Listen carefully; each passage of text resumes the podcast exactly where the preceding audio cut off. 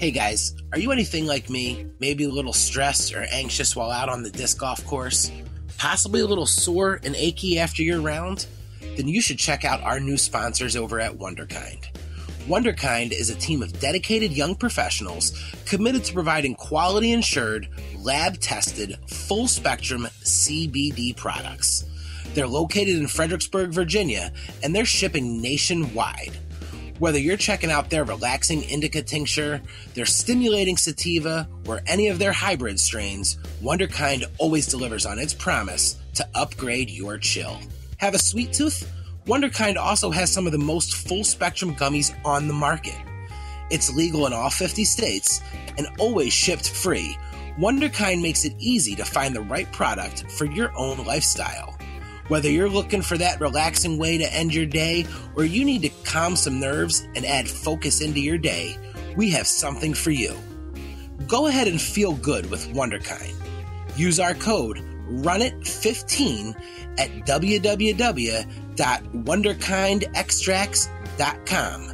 That's W U N D E R K I N D E X T R A C T S dot com. And make sure to check them out on Instagram at Wunderkind Extracts. We thank Wunderkind for sponsoring this podcast, and we hope you guys check them out. This is Cale Aviska, and you're listening to Running It with Nate Sexton. Running It with Nate Sexton is brought to you in part by Innova Champion Discs, the choice of champions.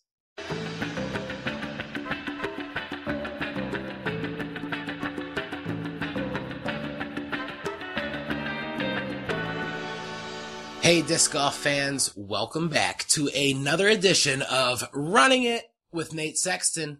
I am your co-host, Jared Orr. He is the 2017 United States Disc Golf Champion and Innova's very own King Arthur, our host, Mr. Nate Sexton. Nate, how you doing today, man? I'm great, Jared. How are you? Ah, man, I'm happier than a puppy with two Peters. I am uh, I am ready to go, and uh, I dropped that King Arthur reference in there because uh, that X-Cal now that's that's a Nate Sexton disc, right? Yeah, man, I'm I'm so excited about that. Just kind of a, a cool opportunity that uh, we'd been working towards for a while, and yeah, so now you know for the foreseeable future anyway, you know it'll be a signature series disc. So any Star X-Cal out there in the in the world should have my signature on it and have a cool little sword on there. So yeah, really excited. I've, I've never had a, a true signature series disc before. And that before the tour series thing was ever a thing, that's what the Firebird and the Firefly and all those discs are. When I first started, that wasn't even something that companies did. So the signature series was like the pinnacle, the top of the mountain that I always wanted to get to. And so I'm just really uh, humbled and happy to say that I achieved that. Now, of course, before we get started with today's amazing interview, we got to pay some bills. And you guys already know I'm talking about our friends over at FisherDiscGolf.com. FisherDiscGolf.com is the official retail sponsor of Running It with Nate Sexton. You guys know they do their disc stacks live every Tuesday and Friday night. They've moved the start time up to 7 p.m. to make sure you guys can get in there and get your disc stacks selected and not have to stay up late. Also, FisherDiscGolf.com is the sponsor of Clint Calvin, and they're going to be releasing his team stamp. That's going to be available this Friday morning. So as you're downloading this show, you guys can head over to FisherDiscGolf.com, pick up a Clint Calvin team stamp, help support him as he's out there on the road. Fisher Disc Golf has been an amazing support of running it with Nate Sexton. They've got some great apparel out there, Fisher hats, all the gear that you need to go play your rounds, and of course, 18 different brands of discs to choose from. I've said it before, guys, if you've gone to FisherDiscGolf.com while you've been listening to this show, but you haven't done it recently, hop on there. They're constantly updating, getting new discs, new plastic, new apparel in every single week. FisherDiscGolf.com. And as a special thank you for listening to this show, Nate, how can they save themselves a little bit of money? Well, as always, we've got our code run it 10. That'll get you 10% off your first order at FisherDiscGolf.com. The shipping is always free there. And like we said, they got all the discs under the sun. hopefully they're going to get a nice big box of those Nate Sexton signature Excaliburs as well. So perfect place to pick those up. FisherDiscGolf.com, guys. The best way to support the show is to support our sponsors. Now, Nate, we have a new sponsor featured here on Running It with Nate Sexton. And I know it's one that you're really excited about because you're the kind of guy that likes a, likes a tasty snack. And I'm talking about Double G Craft Jerky. Guys, what's better than an amazing beef jerky snack when you're getting ready to play around or just watch some disc golf and know that you're getting an amazing snack while supporting a great player who's out there on tour. Double G Craft Jerky is a little different than any other jerky you're going to be able to pick up at the store. They actually make their jerky from brisket, which I don't know how familiar you guys are with your meats, but brisket being one of the higher end qualities out there. That's how they're making this jerky. If you've checked into any of the episodes of Running It with Nate Sexton, you've heard us on episode 11. We had Garrett on. He told us all about how he makes this jerky, why he makes this jerky. And realistically, Nate and I have just kind of enjoyed snacking on it. So you guys can help support the show and support Double G by visiting doublegjerky.com picking up one of these awesome bags of beef jerky. There's four different flavors available right now, a lot more to come. And we are so excited to have them to be a part of this show. Absolutely. I mean, Garrett's a great friend. He's got a great product. It's something that he's been passionate about his whole adult life. And uh, they do some good as well. At 25 cents from every bag is going to the Double G Children's Foundation. And what they're doing with some of that money is buying PDGA junior memberships for kids that don't have the disposable income to do that. So they've already bought six of those. I know that kind of speaks to Garrett's past as well because he didn't grow up with a whole lot of extra money around the house with his family. So I know he's reaching out trying to do good things for those kids. And, you know, maybe we find the next double G that way, another incredible talent that, that wouldn't have had the chance to explore our great game without a little bit of help. So shout out to Garrett for making something great for advertising with us and for helping some kids along the way. Yeah, absolutely, guys. I'm telling you right now, this beef jerky is amazing. We did the taste test on the show. If you haven't heard it, go ahead and hit the archives. Episode 11, running it with Nate Sexton. We had Garrett on. Um, in fact, we had the Chanimal sit down and, and try some beef jerky with you. And, uh, and you guys really loved it. It's a big hit in my house. My kids love it. I keep ordering more doublegjerky.com. Hop on there, help support the show, help support Garrett as he's out there on tour. Get yourself an amazing snack. He's got a great team over there. We've been talking to Ted and James, and they've really been helping Garrett kind of facilitate this amazing business while he's out there throwing those bombs on the course. So we want to thank Double G Jerky. Um, just a, again, an amazing snack coming from an amazing team and doing some awesome things in the disc golf community. Go ahead and check them out. Pick up a bag, uh, support the show, support Double G, and get yourself something nice in your stomach. Now, before we get into our guest today, I've got to ask a follow up from the last week and the, the previous week. Dude, did you get to drive the McLaren or not? No, I did not. Can you believe that? Yeah, I can believe it, actually. You want to know uh, why? You want to know why? why? Because Paul's house that he lives at doesn't have a garage. So his old house where he's got his property and he's building the course and everything and his in-laws live. That's where the McLaren is. We drove over there to take a look at the course and to see the car and just hang out, you know, before my flight out. We get there, we pull the cover off it, it looks amazing. He forgot the keys. Oh, how convenient, Paul. I know. So we couldn't even unlock it. We couldn't even swing the doors up and sit in there. We just had to look at it from the outside. So kind of a bummer, but also it, it, was still really fun to see. And, you know, obviously good friend of mine and he's doing so well. And uh, it, it was, I was just smiling to see, see him in his element there going through his course and get to play his brand new design, uh, out there in the public park. That's super tough and just a beautiful course. So it was a fun trip all the way. Now, Nate, I think uh, all your fans by now know that you are a a fan of the pound bag. But when you were out in Virginia, it looked like you had the ounce bag. What was that that you had going on there, man? Well, I, obviously I would have loved to bring my full bag and be able to attack that new course of Paul's um, with it, but that would have meant paying for checked baggage. And so sometimes when I'm going on a trip like this, it's not a tournament, just for a clinic. I just throw a couple discs into my suitcase that I can put in the overhead bin. So I didn't have room, unfortunately, for my full tournament setup. So yeah, I was rocking the shopping bag out there on one of the hardest courses in the world. well, you know what? It still looked good, man. So as I mentioned, I uh, I don't get nervous often before we, we do podcasts. And I, I don't know if I'm nervous, but I'm anxious and excited for today's episode. I'm like a, a long tailed cat in a room full of rocking chairs right now, man. Who are we running it with today? Well, I mean, we have, I think, really without a doubt, doubt right now, the hottest player in the world. We've got the two time world champion, the six time major champion, my teammate, Mr. Ricky Wysocki. Ricky, welcome, man. Thank you, guys. Glad to be here with y'all. Great All right. intro that you guys had, and uh, yeah, I'm super pumped to to join the show and, and be a part of it. Yeah, man. Thank you so much for taking some time out of your Jonesboro prep. I assume you're you're there in Arkansas getting ready for the DGPT. Yep. Yeah, I just got done a, done a, playing at the course. Me and Kevin did a practice round, and uh, just getting a lot of reps in. That's that's uh, pretty much my life is going back and forth to the course and my Airbnb and wherever I'm staying for the week, and going back and forth to the course, getting as many reps in as I can. That's how I feel the most comfortable week in and week out at these big tournaments. Yeah, and I guess it's working because I mean it's it's kind of like you know it's another year, it's another Texas with Rick. I mean you you came out of there uh, just had me convinced that you could never lose again after after Belton and Texas State's man you were incredible and I got to do the the commentary live for Texas State so I was like watching every shot as it happened just getting so pumped in the booth taking advantage of my mute button so I could do some fist pumps all that kind of stuff, man. So yeah, it was inspiring stuff. You were making so many putts. I went to the course. I think I might have told the story on this podcast, but I went to the course the next day after watching you shred. And I went out there. I'm like, I'm Rick now. I putt hard now, and I got ten birdies in a row. So I was like, dang, this this is a good. Funny. This is the good life.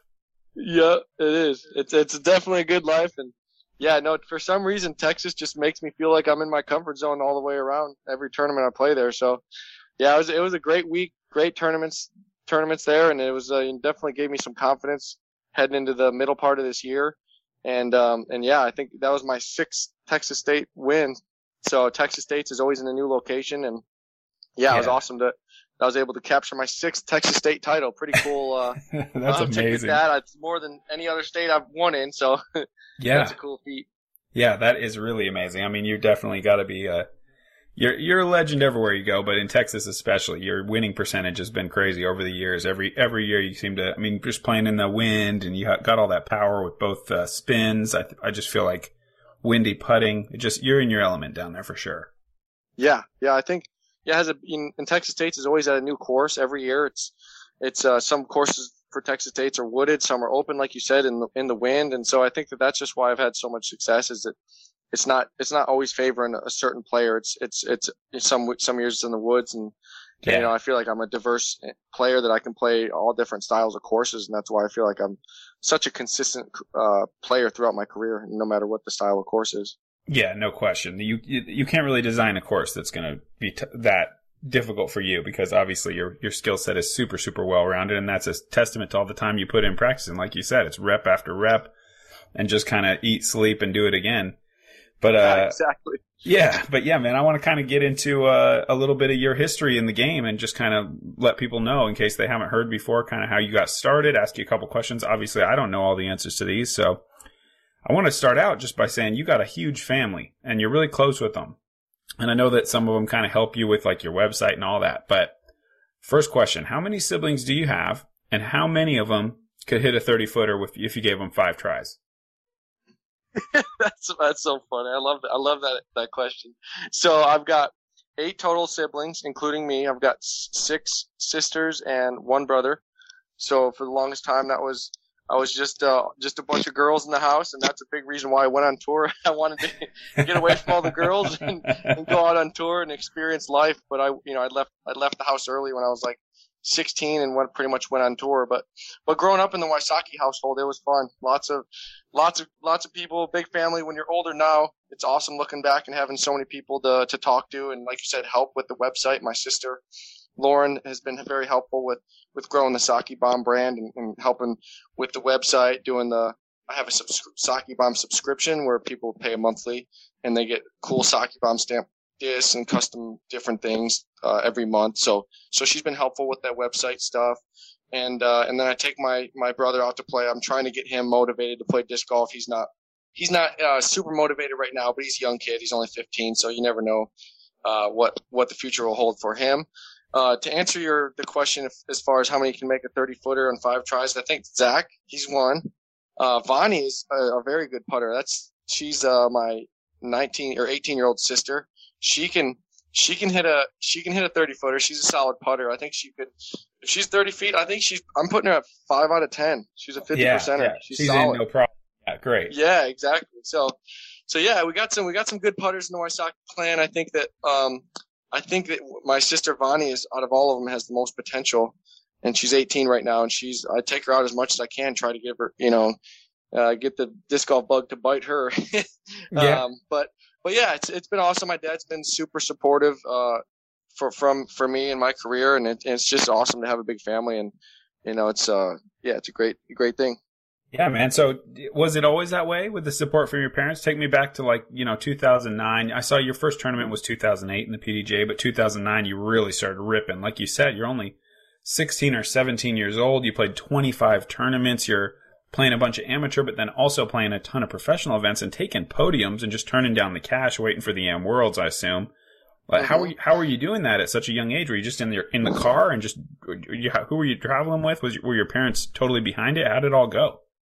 Yeah, no. uh, So so basically, what what happened was in high school I was big into baseball. My dad my dad really pushed me into playing baseball, and I loved it. And then I eventually one day I just got kind of burnt out with it, and I was I didn't really have the passion that I did when I was younger, and so that kind of ran its course, and I didn't I didn't really like baseball as much anymore.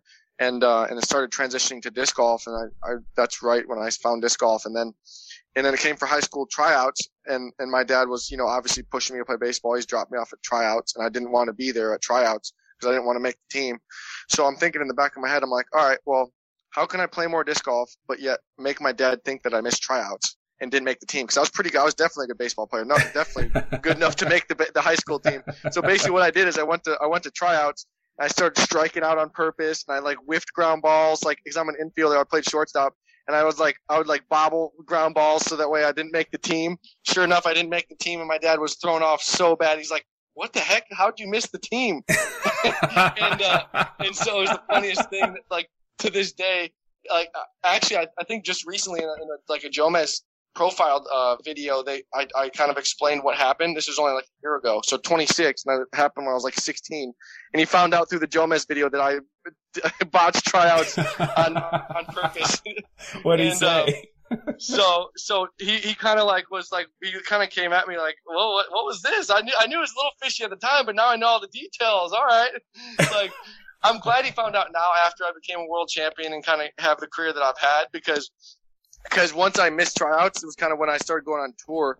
And he, at that point, he was not very supportive. He's like, you just missed tryouts or you didn't, he didn't know at the time that I, you know, botched it on purpose. And here I'm going to these tournaments, sleeping in my car, uh, and, and playing these, you know, C tiers in Ohio and in all the local states, trying to get my amateur points for amateur worlds and, and work my way up the ranks. And so, yeah, basically my life was went from playing baseball every day to you know playing disc golf every day. Now I'm going to tournaments, sleeping in my car, eating off the dollar menu at McDonald's, missing cash at these you know sometimes C tiers, just getting myself out there, and um, and so I, I guess it just goes to show that like just like anything you do, I mean, a lot of people see the success, but they don't see that like every, you got to start somewhere. And and for me, it was traveling around in my car, sleeping in my Honda Accord, my front seat, um, you know, eating off the dollar menu, waking up at the course and practicing all day and sleeping in my car and then doing that for like, like you said, 2000, 2009 when I was transitioning from amateur to pro.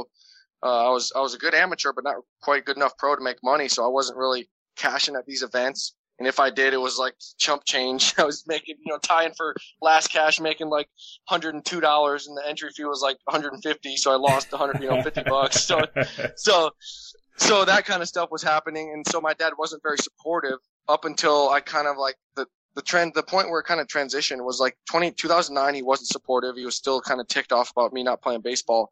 Up until 2011 when i was in the hunt at the major the PDGA major that they transitioned from usdgc to the pdga championship at augusta. Yeah. Um so i ended up i was in the hunt and it was only a couple hour drive from at the time we moved to south carolina. And uh, and so he drove down and then and he, and he ended up caddying for me, which I was like thrown off. I'm like, wow, he's really supporting me. This is crazy. Because I was always my motivation. Like since he didn't support me after the baseball incident, it was my motivation to to prove to my dad that I can make disc golf my career. And so I had to do it by performance wise and winning tournaments, playing well, and being like, all right, dad, here, like this is this is how I show you that I can I can I can make my way in this world, you know. Yeah, so, man. So it's kind of a cool story to have your dad um, to this day, actually, I'm glad that he did that because it made me motivated to to turn him to the you know to to support me after I started playing well. So it's kind of cool.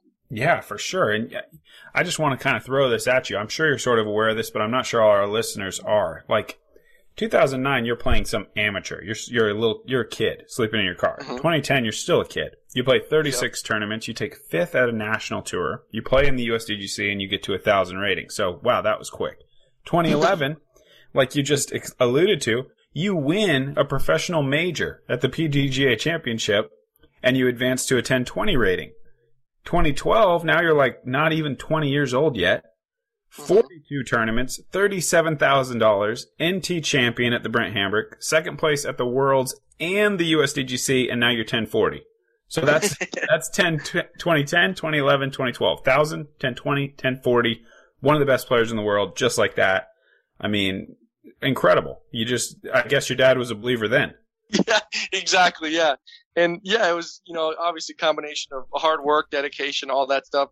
You know, the, the whole sleeping in my car until I was going to, you know, make enough money to be able to afford a hotel or had, had a big enough name to where the local disc golf community wanted to, you know, host me or host family wanted to reach out because I was, you know, making my name in disc golf. So that was kind of my, my motivation is like, all right, well, once, you know, I'm going to do this until, until I prove, prove to these people that, you know, I could, I could be here and I have a name for myself. So, so yeah, it was uh, it was definitely a you know a solid transition. I think you know 2011 into 2012. I think I run I won Rookie of the Year in 2011 thanks to that PDGA major, like you said that I won. And then Yeah, you better win I Rookie of the Year when you win a major. Yeah. Holy cow.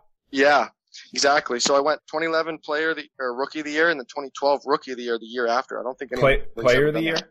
Yeah, 2012. Yeah, to open player of the year. Yeah, and it makes sense. Yeah, I mean, exactly, second, yep. second place at the Worlds and the USDGC in the same year. Just a couple shots. You know, that's like one little bounce away from Yep. world champion. Oh, it's yeah. like, it's crazy.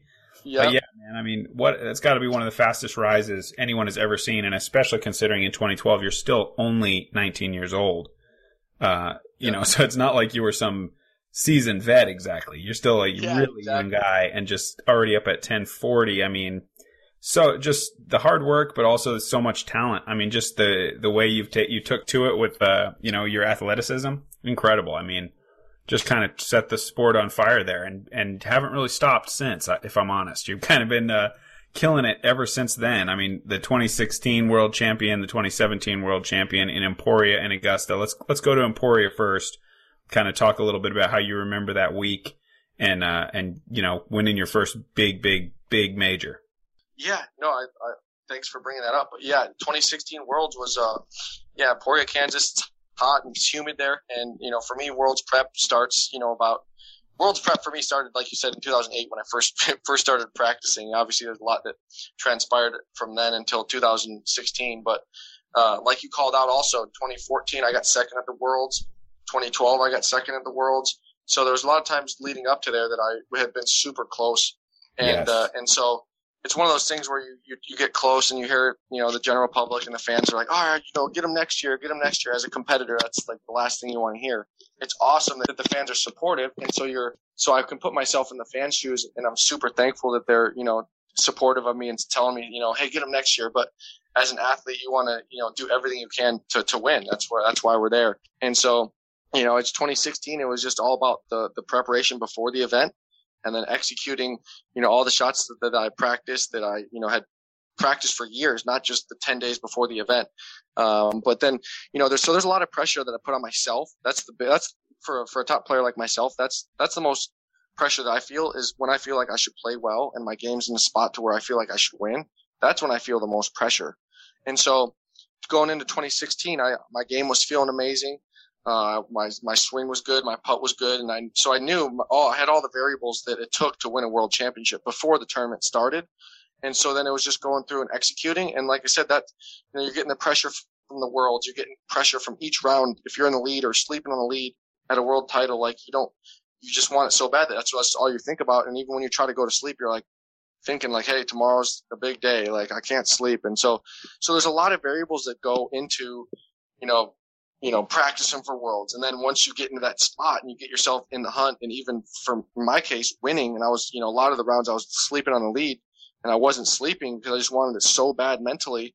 So all I could think about is I focused all my mental energy when I'm trying to sleep as what am I going to do here? How am I going to handle high pressure situations tomorrow? What am I going to, what am I going to lean on if I'm, if I'm nervous and I, you know, feel like you know, I'm not super confident about a shot. What can I lean on form wise to think about when I'm under pressure? And so those are just things I think about is before the, before the tournament starts, I just, I go through form things that in my head, I can make a mental note, say, Hey, when I'm under pressure down the stretch at a world championship, what can I think about to, to throw a shot and execute it exactly how I want to? And so there was just a lot of mental um, preparation that went into it as, as, as well as physical. So uh, both things have to be on point uh, to win a world title, and and so it really was uh, from from start to finish. I was in I was in my comfort zone mentally and physically, my game was in was in a, in a great spot, and so that's that's pretty much what it takes. And I was just that was uh you know great to get the monkey off the back as far as getting the world title, and uh, and that was a great great year, and it was awesome to to um, be a part of that and you know win my first worlds. Yeah, absolutely, and and just to I feel like we can't we can't not mention the 2014 Worlds when you brought up that second place because if for any of our listeners that have come to the game recently and don't know about that, you gotta look up those videos because that's a playoff, sudden death playoff. Paul McBeth, Ricky Wysocki. Obviously, Paul got the better of you there, but I mean, as close as it gets to uh, mm-hmm. to being there to winning a world championship there, and and that was Portland, Oregon, and one of the great battles we've ever seen in a world championship. So definitely our, our if you're looking to some something to watch, some old disc golf to watch and kind of learn a little bit more about the history of the game, I would say definitely check that one out. Put that on the top yeah, of the that list because incredible battle.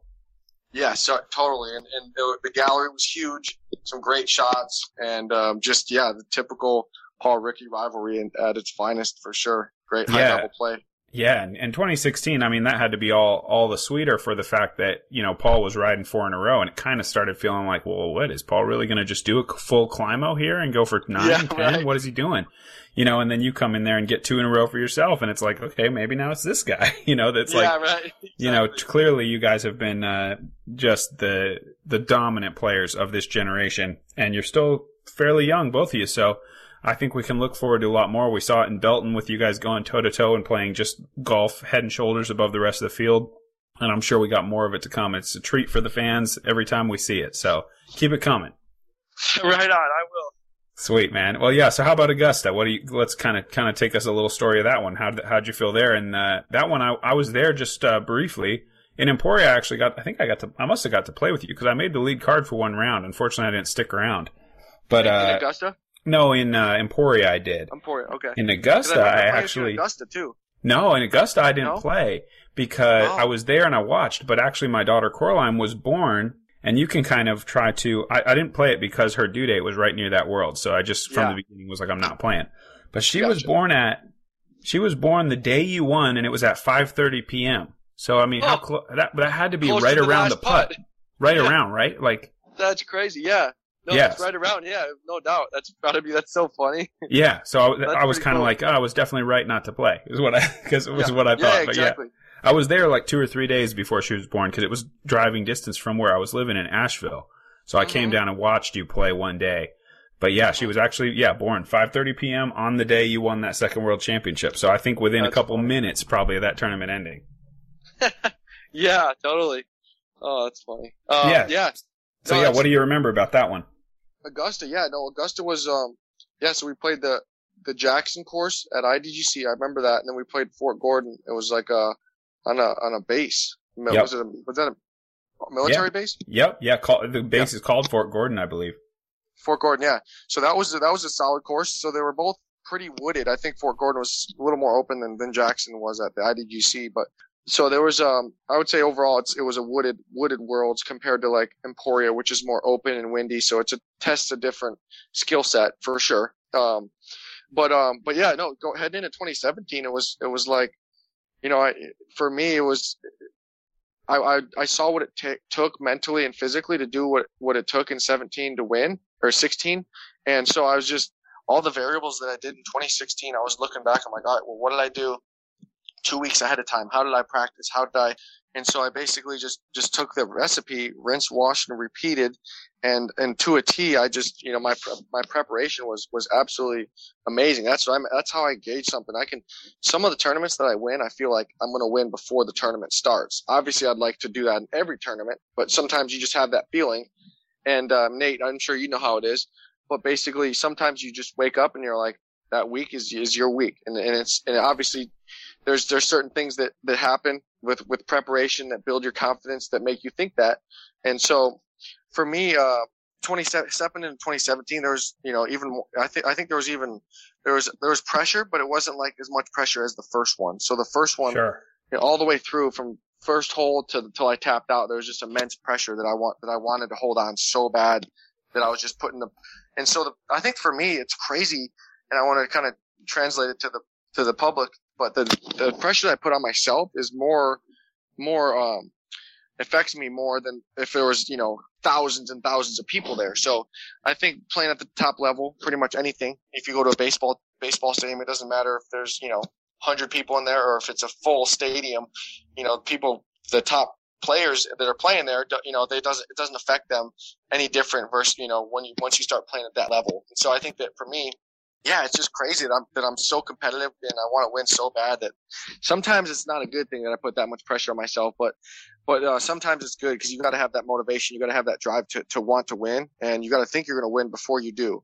And mentally, obviously, you want to be humble, and I, you know, there's a lot of personality traits that that I try to try to um try to do when I'm you know in the general public and talking to people, but like deep down when I'm talking to myself and I'm, you know, meditating and I'm thinking about what I want to do and how I want to attack and what mental, you know, mindset I want to be in to win this, this tournament is, um, yeah, that's, that, that's the biggest thing that I can remember, remember about that, about that tournament is just being in such a good physical and mental, uh, mindset. And, and that's what allows me to execute and play, you know, throw good shots consistently throughout the week. And, um, and so, yeah, for me, preparation starts, like I said, with, in 2016. Usually it's about 10 days before the Worlds. I'll show up and play um, a, a, lot of rounds. I, I want to play as, as many rounds as I can. I want to throw in as many spots as I can. Obviously, um, trying to dial in my landing zones, trying to throw, you know, a bunch of different shots, play each, you know, as many days as I can in separate wind conditions. So that way, it doesn't matter what conditions are thrown at me for tournament day. I'm ready. I've played in those conditions. And so that's what's super important is getting discs, throwing all your shots in different wind conditions, you know, um, and landing in separate spots, throwing shots from different angles, going to certain angles on holes that maybe wouldn't be an ideal shot, but it might be a, a, spot that you might potentially land in. That way you're not thrown off if you're a little bit out of position, um, in, in the tournament. So just that having that much practice before an event is super beneficial and, and building your confidence in it. Cause if you're in that spot or in a similar spot during the event, you know exactly what you need to throw, how you need to throw it to get yourself up there. And, um, and the biggest thing that I think, like you talked about with me and Paul's rivalry is when we're, when we're playing, we have, I feel like we have that, you know, that mental stamina, mental capacity to, to grind through and, and, and we're so good at, at, um, thriving off it. And that's the thing is it's, it, you know, you can attack the nerves or let the nerves attack you. And, and when I see a lot of people, uh, in a lot of rookies and new players that, that come up on these lead cards because there's a lot of new players nowadays. Is a lot of people try to, they try to go real fast before the nerves kick in. And that's probably the number one worst thing that you can do because it throws you off your routine, your form's off, and it just, it just throws you out of your comfort zone. So for me, the biggest thing I've learned just throughout playing out, playing under pressure throughout all the years that I have is, is breathing deep, slow down, take my time, go through my routine even more so than when than when you're under pressure versus when you're not because your natural human instinct is to rush it. Because you're like I don't like this feeling. I got to throw real quick before I get nervous. And so that's the biggest thing that sets me and Paul apart is we're able to do that and we're not we're not rushing when we're throwing. We're we're calm cool and collective when we're under pressure. And and so yeah that's that's the biggest thing that I think that I do really well and I've learned to do, and I learned my tendencies when I'm under pressure. Hey, when I'm under pressure, what do I do? If I'm, you know, playing for a world championship and I'm in the final round, you know, what's my tendency going to be on a, on a backhand, you know, hyzer flip shot or a, you know, a 30 foot headwind putt? What's my putt normally going to do? And how can I adjust to it to where I can play that? If I'm nervous and I, my putt normally misses low into a headwind, you know, adjust for it, aim higher, and you know, put a little more spin on it. All the different variables that you can counterbalance the the nerves with, and so I think that that's you know something that I can take into every tournament, that, and I feel like I have a leg up on most people because yeah, I haven't made you know say a 30 foot headwind putt if I have a 30 foot headwind putt for a win. I haven't made all of those, but the ones that I have made build confidence, and when I don't make them, I see what I learn. You know, and so that's you always hear people say, you know, either I either I win or I learn, and that's Yeah. a great saying, but it's hard. You know, if, to dig a little deeper into the sports psychology behind that, it's so true because you learn what you what you did wrong and how you can improve on it, and then you can go practice that. And you know the, how you practice that is you get yourself in that spot again, again and again under pressure, whether it's the worlds, whether it's a big tournament, you know, an NT or whatever the the, the pressure situation may be, and then and then you feel like you're more well equipped in the future the more and more times you get up there and and have that chance to win and have that 30 foot headwind putt. So that's um in a nutshell where you know my uh my uh take on playing under pressure and nerves. Yeah, man, the mental game's so huge. I, I think certainly you don't win by accident, and that what you said about knowing that you can win, it's like it's a hard place to get to mentally, but I do think it is somewhat a requirement to like to get in there and seal the deal because uh, you got to believe in yourself first for sure. But speaking of that 2017 season, I mean, a record breaker, one of the best seasons ever played. 29 tournaments, $79,000 won PDGA money record, never been beaten. 14 wins, six seconds, and four thirds. I mean, that's incredible for 29 tournaments. So what you spoke to, I think you kind of already already answered it. But your preparation, your physical body, and your mental game were just peak. And uh, you know that's where you're always trying to get back to. I'm sure it's just that finding that feeling. It seems like Texas kind of finds it for you, and then you know a couple other times every single season you go on a on a hot run like that as well in wherever you happen to be. But but yeah, man, I, I, I love it. I think our fans can can learn a lot from that kind of that approach and that confidence and the work you have to put into to be ready to uh to win one. And I, I definitely know what you mean. Like the two times in my life when I've slept on the final day lead at the USDGC, and sleep is is a word that doesn't quite fit because, like you're saying, you stay up. But both times, Ricky Wysocki's been three strokes back.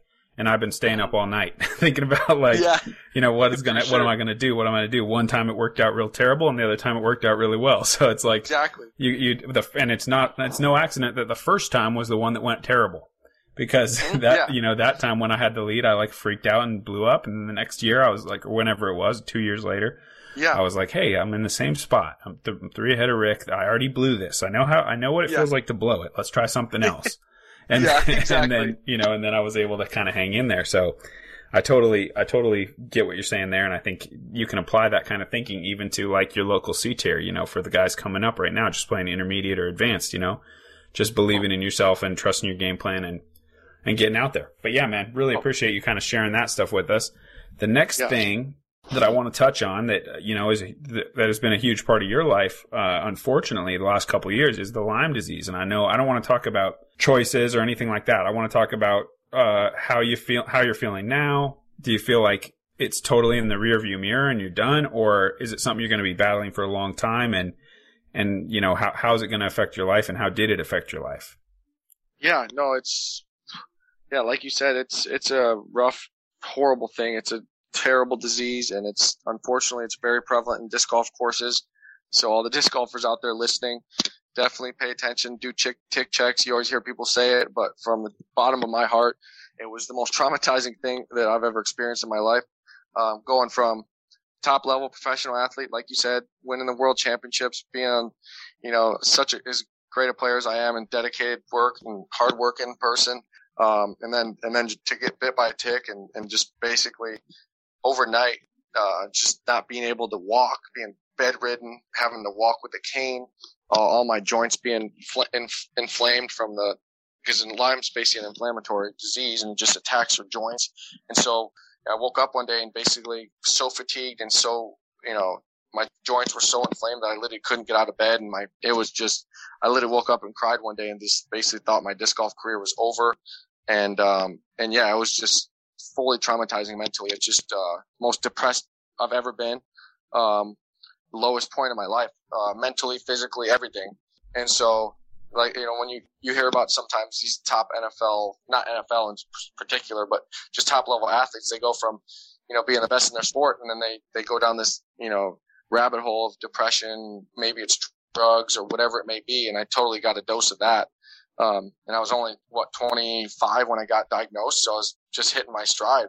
Uh, and so it, that was super traumatizing, but I made some changes with, um, with my lifestyle. And I, I think that that had a lot to do with me, uh, you know, being healthy, being where I'm at today. And, and so, you know, to, to let everyone take some advice from it is, yeah, do some tick checks. Definitely, um, spray stuff on your shoes. I mean, there's all kinds of stuff you can take to, in precaution.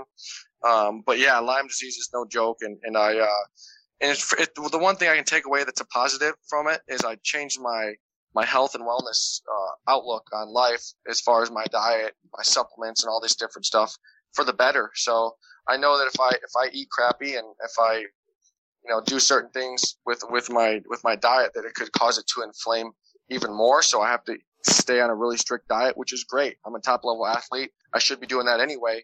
But the Lyme, knowing that the Lyme disease is in my body and, and, um, it's dormant as long as I eat well and, and I, and I do all the right stuff health, uh, um, throughout my diet, then I, know I'm not going to flare up. So, uh, so it's something where I can take a, I can take a, positive out of a negative and know that, you know, I, it's a, almost a life or death thing to where I have to eat good. Otherwise I might not be able to walk because the line might flare up my, my knees or my, my arm or shoulder or whatever. But I've been good ever since, as, as you've seen this year, I've been firing on all cylinders, no flare ups. And I think that, like I said, with my, with my health and wellness game plan, I'm working with a nutritionist now. So I've got a, um, 24 seven. I've got access to a nutritionist. He's got me set up on a, on a nutrition regimen. I take supplements. I do hair analyses, hair analyses, however you say that. um, and so, so I've got, he's, he's looking out for me. He's actually had Lyme disease. He's had it for 10 years.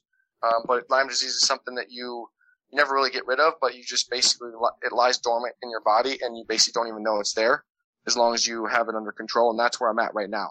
And so the, the two years prior has been miserable, but I feel like I've hit my stride now. I feel like I'm, I'm kind of, uh, my body's kind of over it. It's fought it and I'm going to fight it for the rest of my life and just by eating healthy. And so I think that, you know, that's, that's super, you know, a positive thing for me in my life that I can take a positive as far as eating healthy, taking supplements, getting a nutritionist on board that basically went through the same thing I did, um, to get where he's at today. And he's basically been totally fine for 10 years. And I'm following the game plan, same game plan he, he is doing that's allowed him to, to feel good and, and not have any flare ups for as long as he has. So it's awesome to have someone to relate to going through this such a traumatizing thing. But, um, but yeah, I'm, I'm just pumped that I can be back to good health and, and, and be playing disc golf and doing what I do best. I'm actually yeah, doing man. a, doing a, a, tournament. They're doing a tournament fundraiser at, at a GBO or DDO now it's called, uh, in a couple weeks in Kansas. They're doing a fundraiser for a, a charity and I'm picking the Lyme or, foundation. I'm doing the Lyme Foundation. So all the money that they raise from, from that is going to the Lyme Foundation. So it's kind of cool that I can use uh, my experience with that and kind of help help other people in the future through this Lyme Foundation that uh, the DDO is donating money to. That's great, man. And uh, yeah, yeah, I mean, so ba- so basically, no more dollar menu. You gotta, yeah, you gotta stay we've, on the. We've graduated from that. Yes. Yeah. Good. Good. And uh, and yeah, man, I, I'm just really happy for you because it was really hard seeing you at the bottom and just seeing the the pictures and talking to you on the phone a little bit and texting with you and then playing some golf with you when you were kind of in the middle of flare ups was just yeah. tough to see because I knew how much talent and drive and and um, fire was inside you, and your body just wasn't letting you ha- do what you could do. So that was really hard uh, to watch, and I'm just really happy to see you back and just firing away. And I hope I hope it stays that way for you, man. I hope you can just kind of keep it going because it's a sight to see when you're playing well. And it was just yeah, just just really happy for you. So I'm happy happy to happy to hear you're feeling feeling good. Yeah, no, I appreciate it, man. Yeah, it's it's uh, it's awesome to be back. Sweet for all that Sweet. kind words. Yeah, man. All right. So next thing I want to talk about is that that Wysocki putt, man. I think I've said this a couple times lately. I think it's the best putt I've ever seen. I want to know, in your words, I got a two part question. What makes your putt so different from everybody else's, and can you teach it to me? um, okay, so yes, it is different for sure. There's a lot of reasons it's different. It's um, it's something to where it's obviously as if all the followers and fans out there, you can see that I'm I'm putting with nose down, but it's still going forward. That's the weird thing is I always see people when they take pictures of my putt, it looks like you know, say I'm 20 or 25 feet away, it looks like my putt never got above the rim when it's out of my hand, but yet it goes forward, but still has nose down coming into the basket. So it's yep. just such a weird trajectory. Um, but it's it's funny. I remember when I when I uh, was first practicing, I used to be a super fast spin putter when I was growing up and you know young. I didn't care about any. I was never going to miss the basket, right? That's my mindset. And then eventually, I uh, I missed a putt and I launched freaking 30 feet past the basket and had a 30, 40 foot headwind comeback, and I missed that. And then went down to like three or four putt. And then that's when I'm like, all right, that's not a sustainable putting style. I got to change something here. yeah. And so that's when I was like, all right, I'm going to go with this high to low putt. And so my mindset was just um, try and get this release down. So when I first started doing it, I just I started throwing basically just like so being a spin putter, I couldn't throw the disc forward because of the way my motion, or I couldn't throw the disc up. It was just a forward spin. Yes. So for me, it was like almost like when people toss a pizza up in the air. You see those pizza when they make pizzas, they just toss up in the air. So I was kind of like practicing like that, just throwing the putter up in the air, and that's a good drill to do if you want to try and get your um the, the the style down. Is just throwing it up in the air to yourself. A lot of people when you do that, you just you actually spin it and it goes forward. So if you're throwing it up in the air and just catching it and just kind of doing that, that kind of gets your feel for the fingers and how how it comes off my hand. I think that the biggest thing for me is just adapt. I wanted to adapt a style that was coming in high to low to the basket because it has, if you think about it just from, from a physics standpoint, that has the best chance to go in.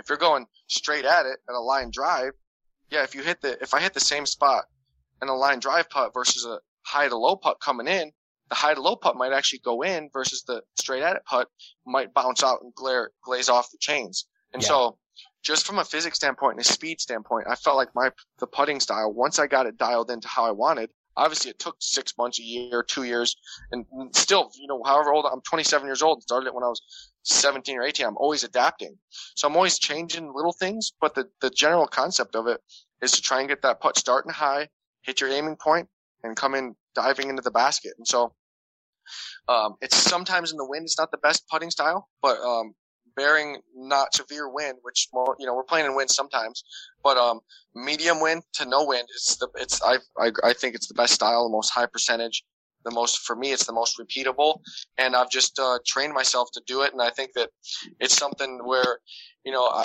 it takes, you know, I wish I could explain it to you, Nate, and show you, say, hey, do this, that, and the other thing, and all of a sudden you'll be making making putts in no time. But yeah, it's uh, yeah, it, took it took it took a lot of time. I've actually been working with uh, uh, a, a, younger kid, Jake Hebenheimer, on his putting, so I've been helping him a lot.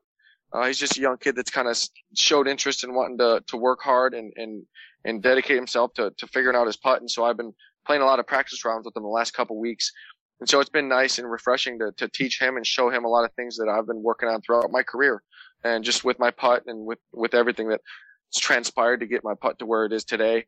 Um, but yeah, just like I said, I'm, I'm always learning. I'm always practicing. I'm always tweaking things. My putt looks the same to the general public, but behind the scenes, I'm, I'm changing my arm swing. I'm messing with my timing. I'm messing with how I'm popping my fingers, how the, you know, so how my stance is, I'm, you know, straddle putt if I want to have a stagger stance putt. So all the different variables that go into a putt, I'm still messing around with, but I just have, there's a core, you know, principle of, of how the putt comes off my hand that stays very similar.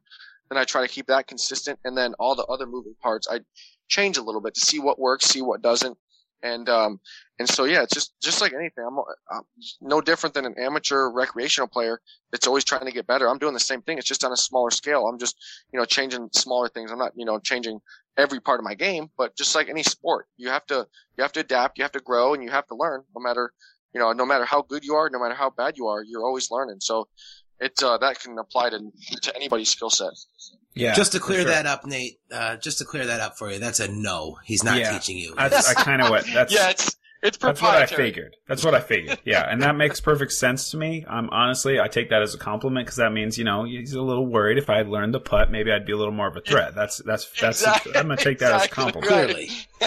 I got to start throwing Oh, the that's disc a little worse, and then he'll teach me. If I start driving a little worse, he'll be like, "Hey, man, I'm feel bad for you now. Here's the putt." Right, exactly. then I'll I'll teach you now. Yeah.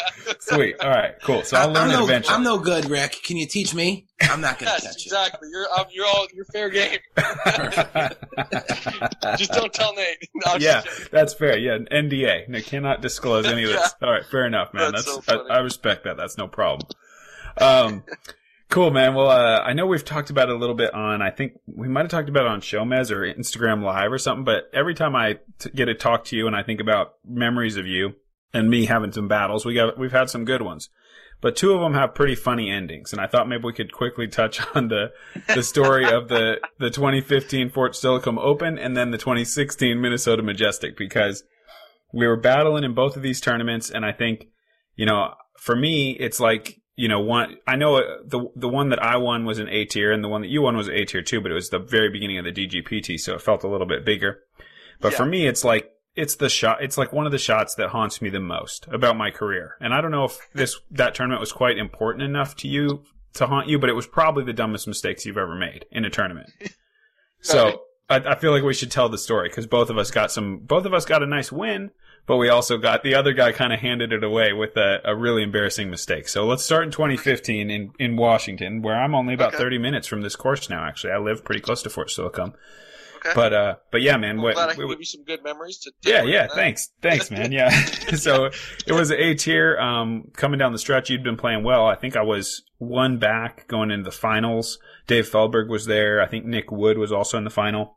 But uh, it was kind of like as good as done because I think with uh, one hole to play, uh, it was about a 400 foot hole. You had you had a two shot lead on me, and I had two over Feldberg. So I remember thinking, "Oh, this is over." Uh, you know, I got I'm taking second, Rick's winning, Feldberg's Feldberg's third. It doesn't really Yeah. matter. And t- what happened next? All right, I'll try to explain it the best I can, and you can take over. So, so yeah, uh, that point, yeah, it was, it was, it was still for me. I was, I was pretty obviously ner- more nervous than Nate because I was winning. So anytime you're playing, you know, playing the final hole and you have have the lead, um, if you're in second, two strokes behind, yeah, you're not. You want to win, but you're obviously thinking like, "Hey, I don't have that much pressure on me. I can just pretty much go for it." But for me, I had a lot of pressure. There was a lot of pressure that came with that shot. So, step up the hole 18, Fort Steilacoom. So there's a Mando that's about, I would say, 100 feet in front of the tee pad, something like that.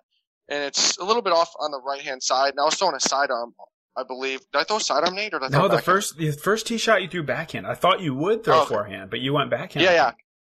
So yeah, I was, you know, perfect sign. I don't, when I'm under pressure, I, I try to do the best I can to make the best decisions, but that hole's clearly a sidearm hole. And I decided uh, that the nerves got to me and I threw a backhand. Um, and this was like a left to right hole. It's a pretty solid sidearm hole. I don't know what I was thinking to throw backhand, but anyways, I threw a backhand and I ended up missing this Mando that I was talking about that's like 100 feet away. And it's, I would say that probably nobody in the entire tournament missed this Mando that I'm talking about this the entire weekend. I mean, it's not even in play.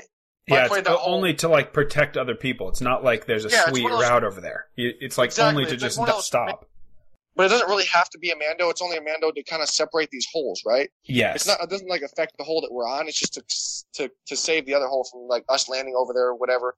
So, anyways, I I, I throw the shot and it's so bad, and I was like, I was so bad that I didn't even.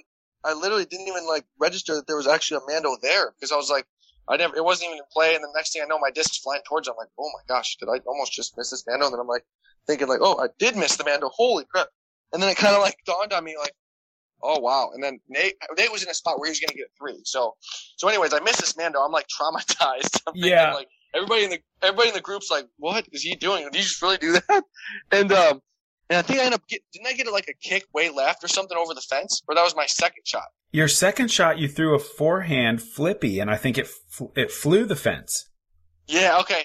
So yeah, that takes it to the the second second throw, which would be my third shot after the penalty. So I went to the drop zone, I believe. No, I think you had After to I re. I think you had a re tee. or re-tee. That's what it was. Yeah. So I re-teed after I missed this Mando, and that's how bad the Mando is. There's not even a drop zone because of how it's impossible, basically next to impossible to miss this thing. and so I'm re-teeing, and um, and I end up I'm so flustered that I missed it, and I, I'm sure I rushed my shot or whatever. Anyways, I threw it, and there's a fence on the left hand side that's also pretty much not really in play for players of our skill set. Shouldn't Yeah. be really in play.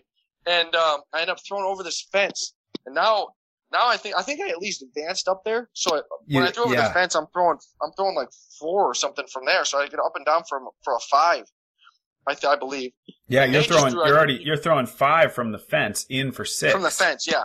And Nate's basically in the fairway, just getting an easy three. So now at this point, I'm like so flustered. It was like it was crazy that like I went up to this whole two stroke lead, and next thing I know, I'm walking away, and I'm not even gonna. I don't even have a chance to win. It's like it, was like the weirdest thing that happened.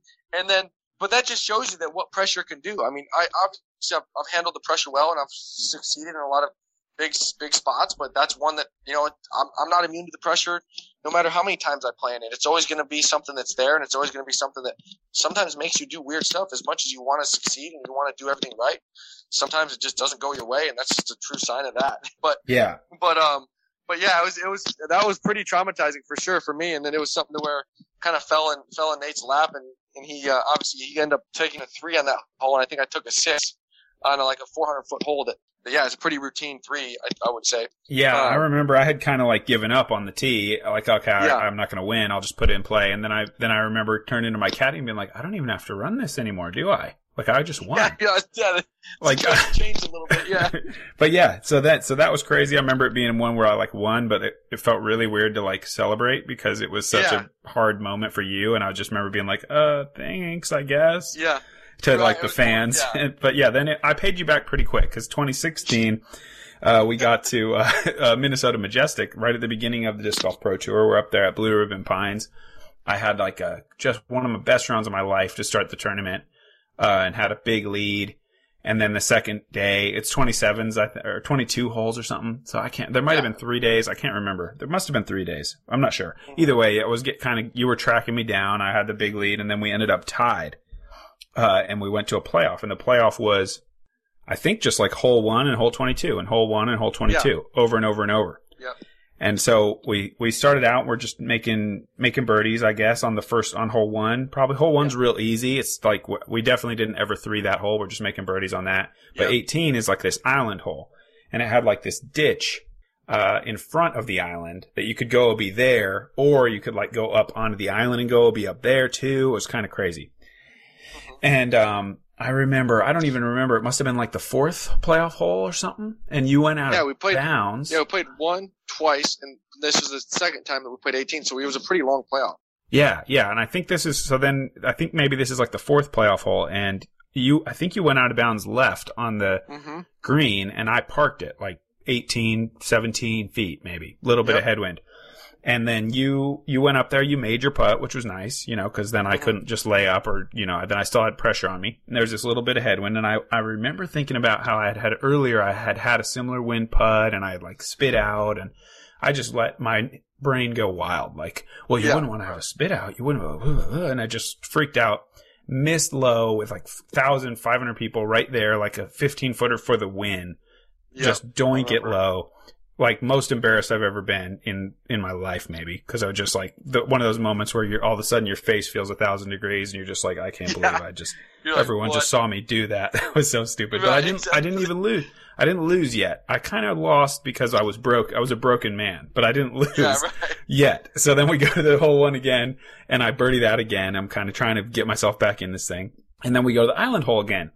And I can't even remember who tees off first, but I, I end up going out of bounds on the island, similar to how you had. So I have like 25 footer, and you go out of bounds much worse, Yeah. uh, short at the creek. So you have like 55, 60 footer. And again, I'm like, all right, well now I got I got another putt for the win. How lucky am I?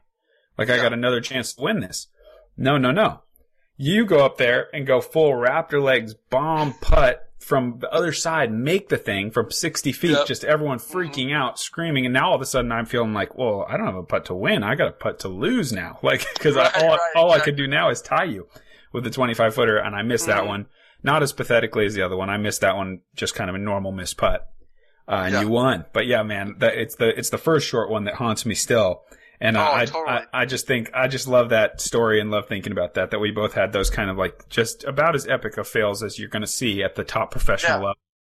And it just Oh, happened like- to be the other guy who was there to, to take advantage of it. Exact- no, definitely, it was crazy. Like, yeah, it's it's funny that like we both have the opposite feeling. Like, oh, I didn't really win that, but I fell in my lap. Like, it's different ways to win, obviously. Yep. That, that winning like that, you're like thinking like, all right, I didn't really win. He more of more he lost kind of. Thing. Yep.